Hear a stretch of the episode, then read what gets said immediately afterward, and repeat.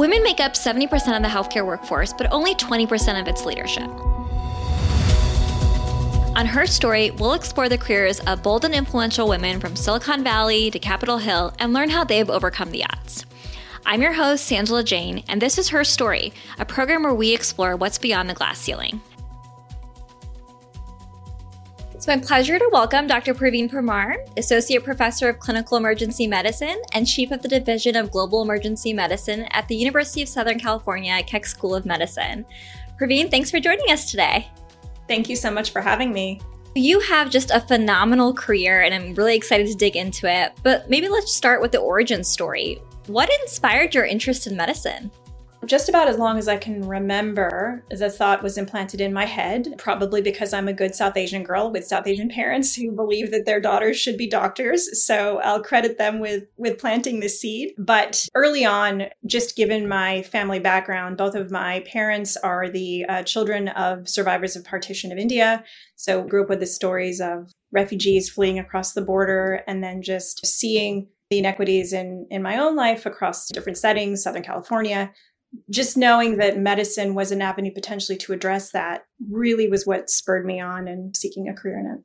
What inspired specifically emergency medicine then? I actually didn't know I was going to be an emergency physician until like the last part of my third year. So I was very late in coming to emergency medicine. It was, I thought about obstetrics and gynecology because of the ability to do, you know, women's health and advocacy there. I thought about internal medicine. I even loved psychiatry and neurology, you know, and so I loved a little bit of everything. And ultimately, I loved having the ability to, at least in theory, address just about everything that comes through the door. So that was one piece of it, just from a clinical standpoint. And then knowing that I wanted to do global health, just really being able to address the needs of a variety of populations, whether pediatric, whether geriatric, with a whole variety of medical conditions. That's really what made me love emergency medicine. And uh, once I found it, it's definitely been just a fantastic choice. I've been very happy with it. So, a lot of your work, I mean, in addition, as you've alluded to with the emergency medicine, really lies at the stem of global health and human rights. And that's a really unique intersection of a lot of different dimensions.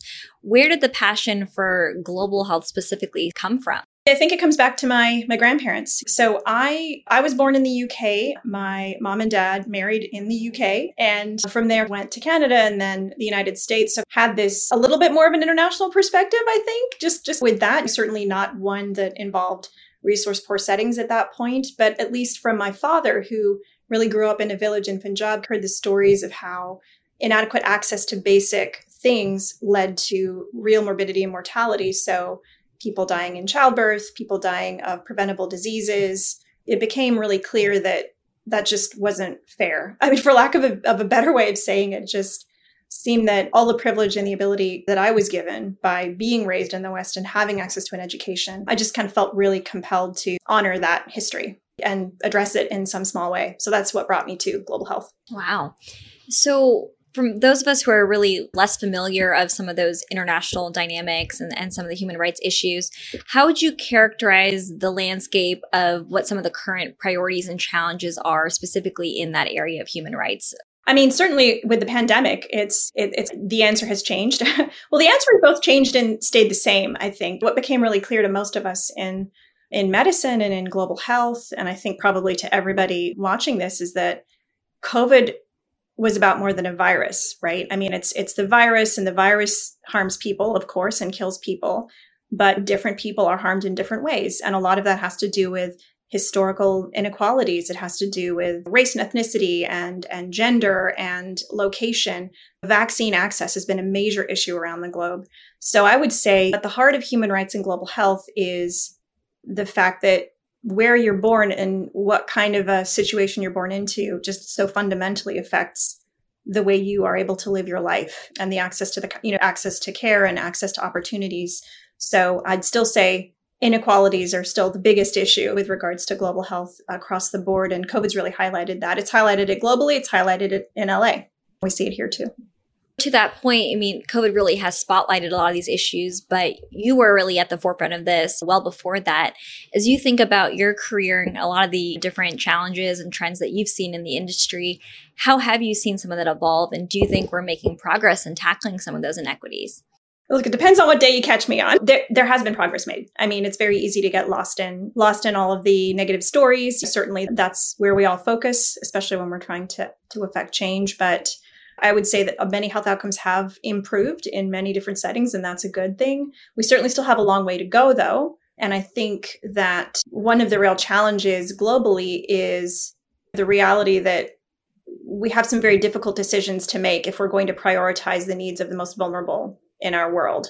We, we can't really continue to live in the way that we do if we really want to make other people's lives better in other places. So, what do I mean by that? I mean political decisions.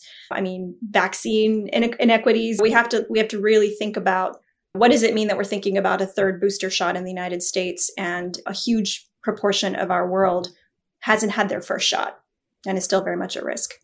What's phenomenal about your story is that you see all these issues, but you've really been leading a lot of different initiatives, both domestically, internationally, and really starting to look at these issues from a lot of different areas. And one of the questions we like to ask all of our guests on this program, as you know, is do you consider your foray into the healthcare leadership realm more accidental or intentional? It's a funny thing because I, I just in general with my career, I get asked by students, how did you how did you get to where you are? How did you become the you know chief of a division, or how did you get to work with some of the really great organizations I've had the privilege of working with? And I, I didn't envision a specific career path actually at any point. I think what I did was I was lucky enough to be able to pursue different opportunities and really identify what resonated with me along the way. And I think that's made my path and my career, my my current job much more interesting is that I've had the freedom to, and the luck to sort of pursue things along the way. So in terms of my foray into healthcare leadership, a little bit of both, I think. It's it's and it's yeah, a little bit of both. Let's go with that. Well, so unpacked a little bit because that that is exactly the point, particularly for those pursuing careers in medicine, trained as a clinician.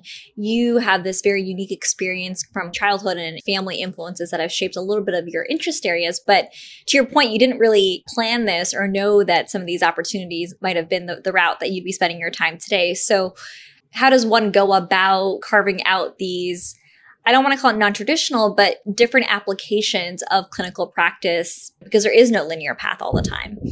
Yeah, for sure. I mean, I think the number one thing is if you're going to be a clinician, if you're going to get an MD, you have to like practicing medicine.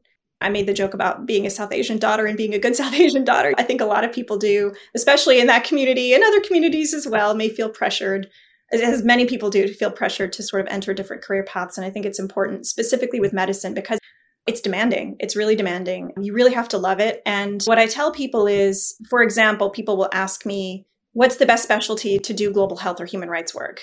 And I'm like, that is exactly how you shouldn't be picking a specialty. You've got to pick a specialty where if the whole world falls apart and the only thing you can do, because family things come up, other things come up, is just practice every day, that you love it. And and so that's the first thing I would say that's really well said is you kind of have to start with the core but it's really this idea of there's just so many different avenues or options for those with the clinical training or those without to go into global health or get into human rights. But i guess really the question is how do you think that you have been able to create those opportunities for yourself knowing that in many ways there wasn't someone that came before you that followed that same pathway yeah. I, I, mean, I would say I did, I got lucky enough to find the specialty that I love, um, which is great. And then I think it's a matter of sort of seeking opportunities. It's, it's a balance between keeping the field open and then sort of picking things that you think you're going to like and trying them long enough to see whether you like them or not, and then having the courage to step away from things that you don't like. I think that's just true in life, right? Just in general. So, for example, I chose to do a global emergency medicine fellowship, which was really helpful because it exposed me to what was possible within emergency medicine to do global health. And then within that, there's a whole range of things you can do as an emergency physician in the global health space. You can focus on developing emergency medicine. You can focus in the humanitarian space. And I happen to really be drawn to the, the research and human rights side. So that's where I land. So I think, I think it was just seeking, seeking various opportunities, building on networks, thinking creatively about networks. One of the things I learned early on, which was, has been probably the most helpful piece of advice I read anywhere was find the person that you think may be doing something you might like and write them an email and ask for 20 minutes of their time for advice. And inevitably, it leads to more. I mean, it doesn't always, but I, I feel like every time I did that as an undergrad and a medical student, it always led to an internship, an opportunity, something else. And I think that's held true today as well. I think that's still true. None of, I mean, I consider myself very much a work in progress. So I still, I still ask for advice all the time. Yeah, I love that. Well, so to that point, you've you've made a lot of decisions along the way, and you've experienced things and figured out if that's something you want to go deeper on or not so much. Has there been a particularly difficult decision or a trade off that you think you've had to made, make in your career? Yeah, it's a funny thing. I, I, think there was a decision at some point that happened without me explicitly making it, which was a decision to be based in the United States as opposed to spending a long period of time abroad to explore what that might look like as a as a global health practitioner. And so that was something I decided wasn't going to work for me and my lifestyle. And I missed out on something by making that decision. So I think that was that was one piece. I, I gained a lot by finding the approach that I have, which is that I have a little bit more of a home base in the United States and can can engage in supportive ways. I think the thing that I've lost in that is the ability to really fully embed myself. So it's it the, the global health looks a little different. I go for shorter periods of time and remain involved in a setting for many years. So I just finished up a project in Jordan. I started in 2013. So that was a very long project. So that's one. I've found myself finding what I like and just kind of pursuing it. So it hasn't felt like trade offs, it's felt like following opportunities. I love that. That's a quotable moment because you're right. I mean, it, it's all perspective and it, it's all learning. Well, so you mentioned Jordan. So I know your work has taken you all over the world.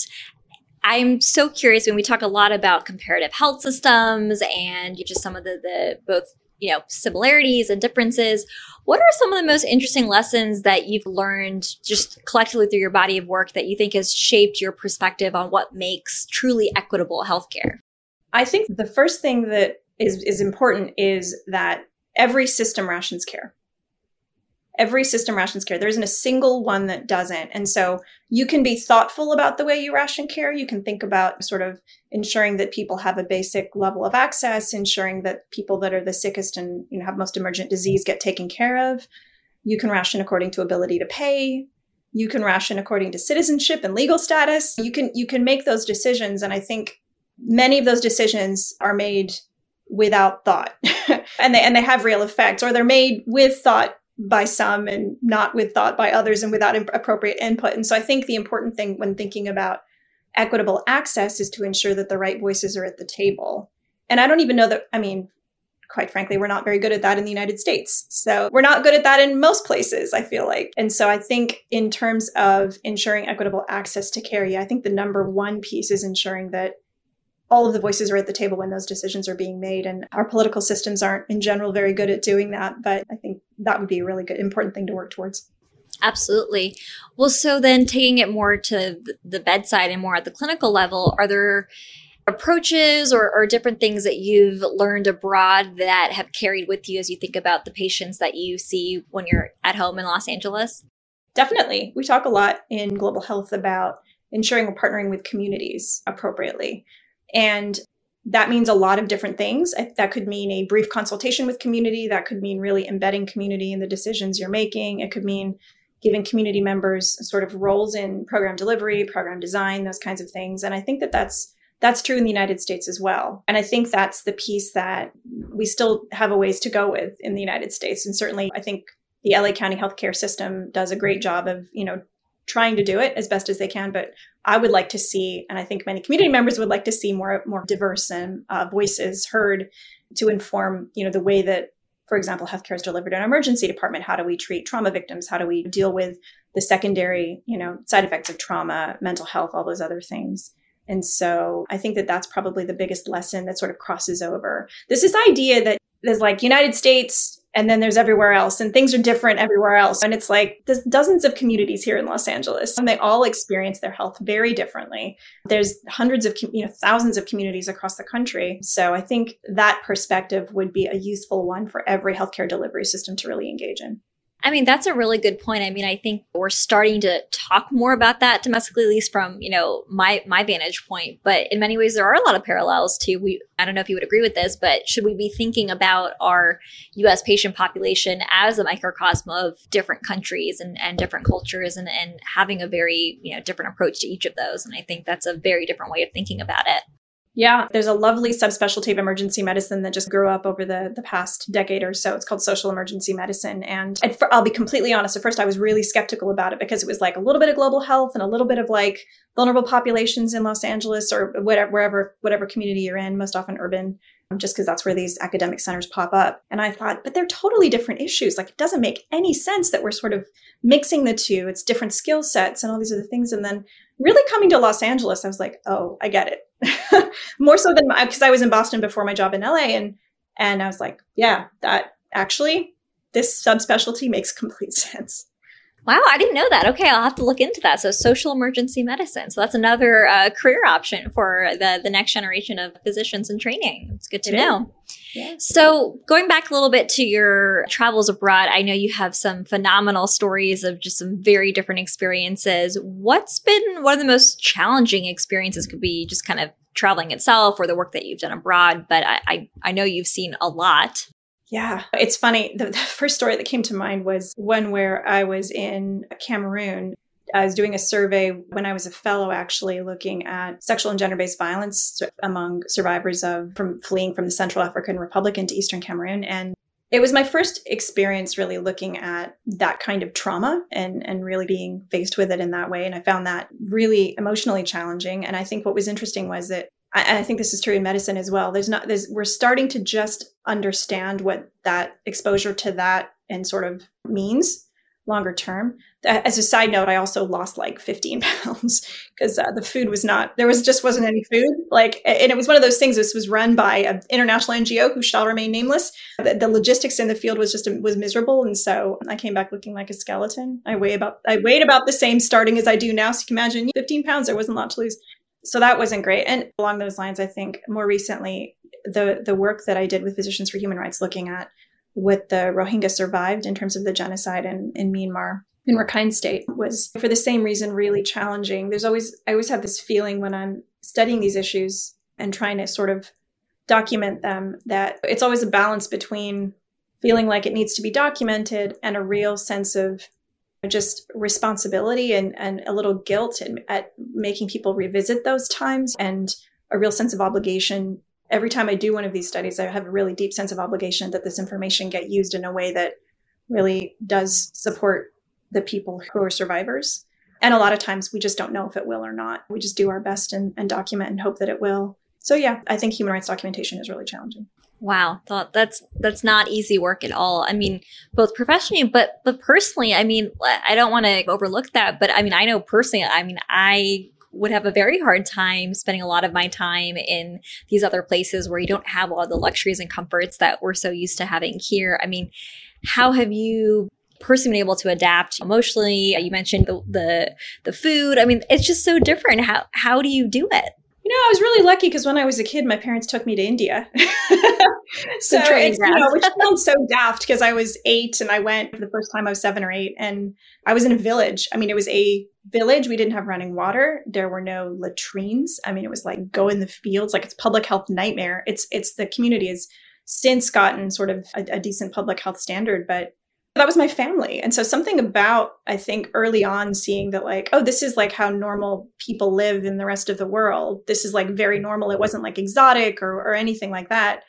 It just made it, I wouldn't say easier, but it just was like, yeah, this is fine. I think it just makes it easier to adjust to. But I will say as well, like honestly, most of the time these days when I travel, it's I'm, I'm hardly roughing it. And and the truth is, is that sure it's uncomfortable for me. And i've had people ask me don't you feel like your safety is a concern when you travel? And certainly sometimes i have but i've got an american and a british passport. So truly most of the time i'm very well protected. It's the people that i'm speaking with that are at risk. And so yeah it's uh, manageable. Well so from a safety perspective not to overgeneralize but i'm curious have you felt a different level of security or treatment abroad because you were a woman? Like I, am just thinking about my own experience. That sometimes people say oh like don't travel here because you're a female you need to be extra careful. Has that played into the equation at all for you? Yeah i mean definitely i think about it you know? And i'm always a little jealous of the you know the the tall the tall dudes that i travel with that are that are fine can go anywhere. They're like i'm gonna go for a walk by myself. I'm like great you enjoy that. I will, or I'll go for a run outside. It's like, can't do that. I'll never forget. Even Jordan, uh, so Amman is a very progressive place. but I feel weird. It's like walking out by myself. It just feels a little, it feels a little strange sometimes. And, and I shouldn't say Jordan is a lovely, safe country and I just love being there. And uh, everybody's so warm and kind. When I was in Pakistan, I was in a pretty conservative area for a while when I was, when I was working there. And so there were limitations about leaving the, leaving the compound and, and that can be a little challenging. I'll Say India was honestly probably the toughest place, right? Because I was in New Delhi. In some ways, I mean, I was in New Delhi before there was. We all know of the the really high rate of sexual violence that that occurs in India. And uh, in 2012, I was sort of wandering around Delhi by myself, and I and I thought afterwards. I can't do that again. As a single woman walking around New Delhi by myself, I must have been crazy. I was doing it at night sometimes, just like walking around and taking public transport and and again how much of this is i'm cognizant also of how much of this is just perception and what we've been taught to be afraid of and how much of it is real. Most of the time i would say in all of the countries i've been to more often than not people are kind they are uh, caring they take care of you. When i was wandering around new delhi by myself i remember two older indian men going you really shouldn't be out by yourself. You want to you want someone to walk you home? And they did and, and it was so so I don't know. I do think a lot of the fear that we have is internalized and you don't want to go out and be reckless, but I think it's fine to do more probably than we think it is. Yeah, that's actually a really great point of view. I had not thought about that, but this idea of perception and reality and really thinking about the yeah, how much of that is just self-internalized, but always always good to be cautious either way. So shifting gears a little bit, I mean, you just wear so many hats and you make it seem so easy. You're teaching, you're seeing patients, you're doing your research, you're traveling for a lot of your research. What advice do you have for others, particularly clinicians who are juggling like multiple professional commitments, right? It's not just one job, it's really multiple jobs layered in. Mm-hmm the biggest piece of advice I would say is schedule your time for the things that are important and everything else comes after that. So I have, uh, and I, I've gotten better at this over the years. I wasn't very good at it when I was in Boston. I've gotten a little better since I since I came to USC. But things like exercise, it's it's not really an optional thing. This is not like making sure you're cooking healthy food and eating healthy food. It's not an optional thing. And if you you start to realize, particularly as you age and it becomes more important to take care of yourself because you see the ways that not taking care of yourself just hurts. If you're going to do anything for the world, for your family, for the people that you love, for the people thousands of miles away, you're, you're going to be kind of useless if you're not really prioritizing yourself a little bit. So I think that that's probably the biggest piece of advice I would give. And then just making sure that you're clear about, I think, being honest with yourself about how long things are going to take. it's very i'm sure you've done this too i imagine i'm preaching to the choir but it's like you you put a list of things for your day and you're like i'm going to do these 12 things and then every day you can feel disappointed in yourself because you didn't do it you you know you're not going to do it. Just don't don't do it to yourself. And i'm as i'm speaking i literally am looking at my list of like 12 things well, this happens every day. Well a tip for that i had a great mentor share this. She said flip it so that at the end of the day, even if you make that list and you don't accomplish it, make a new list at the end of every day and write the three to five things that you actually did accomplish, no matter how big, no matter how small. So even if it's I read an article, right? Even even if the the broader task was I need to like do the lit review and write the first like three paragraphs of something, but even if you just sat down and read it, count that as a accomplishment and write it down. Totally. That's great advice. I like that. I'll start. It works really well. but doesn't make it any easier with that to-do list. Actually, so speaking of that point, I mean, what role have mentors played in your journey? Oh, a lot. I mean, gosh, there's so many. I think, you know, certainly there have been people that have just, I mean, just even providing realistic advice about what I should be looking at and exploring I think about Dr. Stephanie Kayden, who's the woman that was my fellowship director, and how much she did for me during my two years there, teaching me how to do a, a cluster survey in the middle of, of Cameroon. She was there with me, and we both lost a bunch of weight together. Um, I think about Dr. Greg Greenough, who is my research mentor when I was there. There's countless other people that I can think of. I, think the most valuable thing really is sponsorship when people do actually, you know, have an opportunity for you.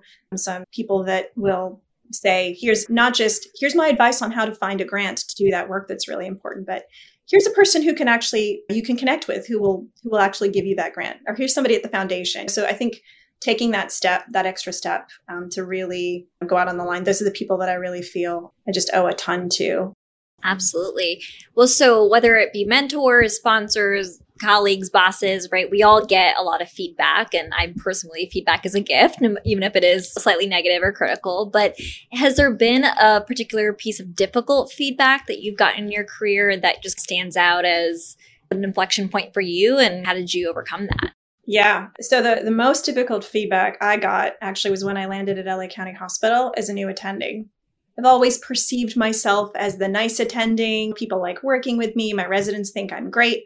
And I'd been at the Brigham for, I don't know, eight years at that point. And so I had a very specific way of interacting with my residents. The Brigham is a very different environment. There's a lot more attending work, and, and residents work really hard, but attendings are very involved in every step of every decision. And at LA County Hospital, there's a slightly different way of operating where the residents I, I, think it's really good for them as well and the brigham is a great way of doing things too but anyway they, they have a little bit they operate differently they have a little bit more autonomy and and so after my first year i just got ripped apart in my evaluations it was so bad i left the office of my supervisor in tears which is horribly embarrassing and I really couldn't even, I had an important meeting later, chief of the division of blah, blah, blah. And I was like in tears. I was like, I can't do the rest of the day. I'm going to go home because I was so devastated. Because I think, know, I hope my residents know this. And if any one of them is ever watching this, I hope they know this. They, they really are just at the core of what's really important to me in my work. I, I feel like th- they come here to to learn, and I feel really a very deep obligation to making sure that they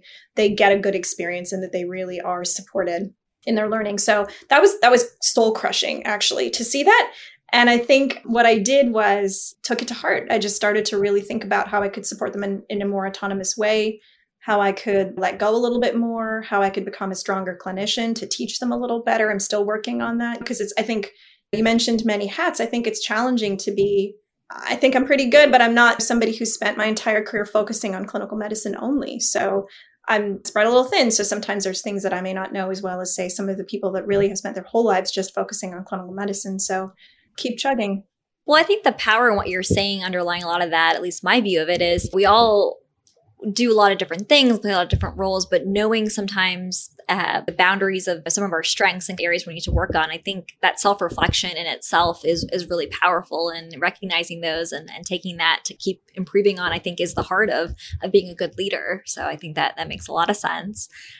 I'm curious if we talk to a lot of women physicians on the show and just generally in the industry, if throughout your career you've noticed any particular like unique experiences or challenges that you think women physicians or women leaders in the academic medical environment uniquely face and what advice you might have for them. Yeah, it's funny because I just did it. I think it's that tendency to just rip yourself apart if you're not perfect. I think that's the biggest challenge that we all face, where I think women are this is such a broad generalization, but in general, I would say I see a lot of people who identify as women feeling like their personal worth is tied to work and judgments from work and external approval. And that is, I mean, it's so deeply ingrained, it's really hard to beat out of yourself. But quite frankly, if you're going to do a job like being an emergency physician, people sometimes are not going to like you. If you're going to be a leader in any space, people are just not going to like you sometimes and it's got to be okay. It's got to be okay. So I think that's I think that's a big piece. I think the other piece is is sort of I do see and I see women do it too. I see women trainees do it. I see male trainees do it where there's this assumption that if you don't look a certain way, you're not as knowledgeable or you don't you don't present yourself in a certain way that you're not the same quality of leader or clinician or whatever. And so I think I very consciously early on developed I think I, I, tried to develop a way of speaking and presenting myself that projected authority, and it was a conscious decision. So, and sometimes i am guilty of this. I will see women present themselves in more traditionally, and I've got the makeup and stuff, but high pitched voice, whatever, just like flipping. And, and I just, I get judgmental as well. So I think there's a lot of bias still towards the way that women present themselves in medicine, which is really challenging. And I've seen women who go into the same position as a man and get paid $50,000 less for really what only seems to come down to just being a woman. So I think there's still a long, a long way to go. I guess to that point, I mean, it's a there's a broader systemic issue at, at play, and a lot of us are talking about it from different vantage points. Are there things that you think a little bit is that bias of do we dress a certain way, talk a certain way? Like, how much of that do you think has to be done, or what advice would you have for individuals who are up against what societies those confines, but then also trying to chip chip at it a little bit too, right? There's a little bit of a balance, right? Playing within the game that exists today while also trying to change it.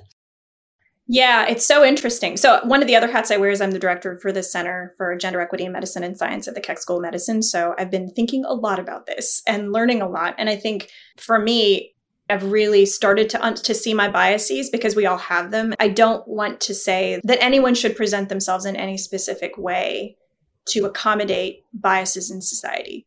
I just think that's wrong. I mean, it's it's our collective duty to point it out. That being said, I think it is important to learn to project authority, whatever that looks like for you. And it can look very different depending on who you are. And so, and so I don't want to say there's a specific way to do it. I think, but I think it has to ultimately it has to emanate from a belief that you are what you have to say is important no matter where you're coming from.